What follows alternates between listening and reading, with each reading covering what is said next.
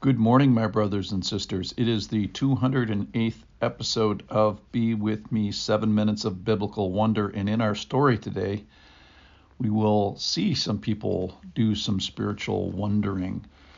We are in John chapter 7, and Jesus is at the Feast of Booths. He's been there for a number of days. He's taught in the temple. People have been sort of confronted with Jesus, and we're going to see that process continue as people wonder whether Jesus is the Christ. And some of them, uh, I think, sincerely are wondering this. And then some of them, it appears, uh, are not seriously inquiring. So, yesterday uh, in episode 207, Jesus said some crazy things that whoever believes in me, out of his heart will flow rivers of living water. And then we start today in verse 40 from John chapter 7. When they heard these words, some of the people said, This really is the prophet, who was prophesied in Deuteronomy, by the way.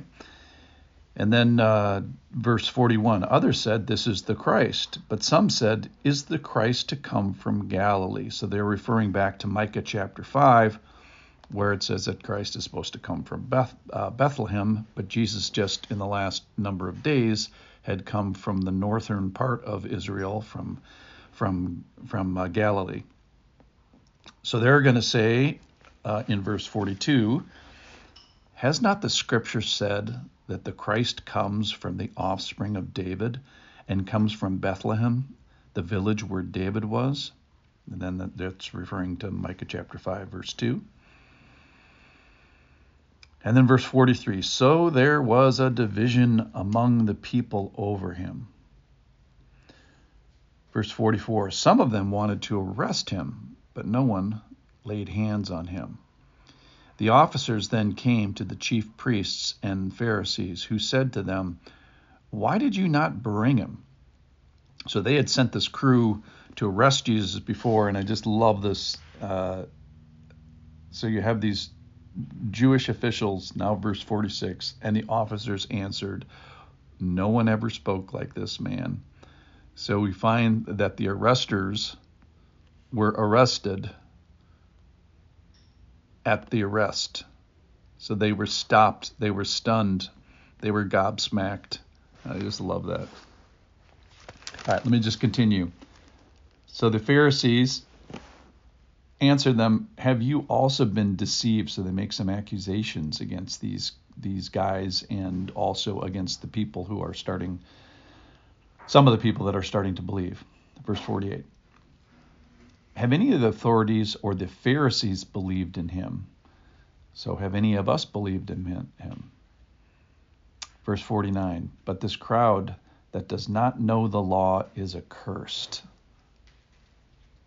And then Nicodemus here, which we'll look at, I think, tomorrow in episode 209, because he's such a t- touching um, example. Nicodemus, who had gone to him before, and who was one of them, said to them, Does our law judge a man without first giving him a hearing and learning what he does?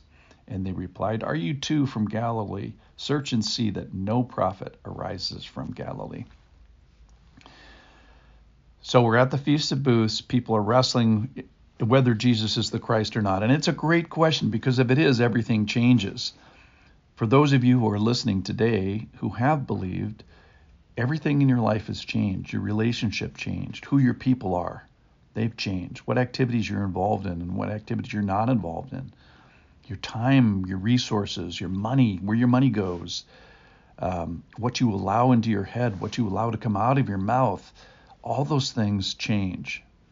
So, for those of you who are listening who are not yet believers, uh, we're so glad that you're here, so glad that you're listening, so glad you're considering, just like the people in the story. And maybe you're saying, you know, if everything is going to change, that might be music to my ears because I need a change. So the context of this this argument that's happening here is where is the Christ supposedly going, going to be coming from? So recently, five days ago or whatever, he came from the northern part of Israel. So some people are saying, oh, he came from Galilee, so he can't be the Messiah. Well, I can't imagine that it's that hard to find out where a person was born, where a person really is from, where your people are from, especially in that day when that was. So uh, all they had to do was was ask. I do like that they're looking at Scripture and they're trying to rely on uh, the prophecy in Micah chapter five, that basically says that that he's going to come from the offspring of David and he's going to come from uh, the village of David, where David was from, which was Bethlehem. But then some people, it just seems like they're just set on not getting the right answer and keep sticking to their uh, their fact that he just came from uh, Galilee, so he can't be the Messiah. So I, I see a genuine questioning on some of the people, and then with these Pharisees and the chief priests, uh, first of all, they're trying to arrest him. They're definitely trying to resist him. And then you have had this third group of officials who have gone to Jesus. They've heard Jesus. They've encountered Jesus, and they're just gobsmacked because they couldn't even do their job because no one spoke like him. So I think the officials here are being a good example of being a bad example. Uh, I do think that they are willfully distorting the facts because how hard could it be to figure out that Jesus really was born in Bethlehem? I think probably if you asked my friends, I, I, bet 80% of them would know, you know, where where I'm actually from, where I was born, even though I don't, I'm not from there uh, currently. So that's the bad news. The good news is I do think that there are a group of people here that do have a sincere assessment that that may say, yeah, you're from Galilee last week, but you're from Bethlehem when you were born. So things I like about this story is I do see some sincere inquiry. I do see respect for the gobsmack of the encounter with Jesus and the source of where they're looking, which is searching the scriptures. They're considering the scriptures. So, where do you get the answers that you're asking? some of them at least are going to the scriptures and trying to get get to the bottom of it. So if you believe today, we're so glad that you're here.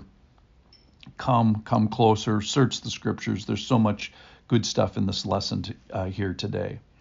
Tomorrow, uh, we are going to use uh, our friend Nicodemus to look at the before, the during, and after of his life. I'm so glad that you came today and listened. I bless you, my brothers and sisters.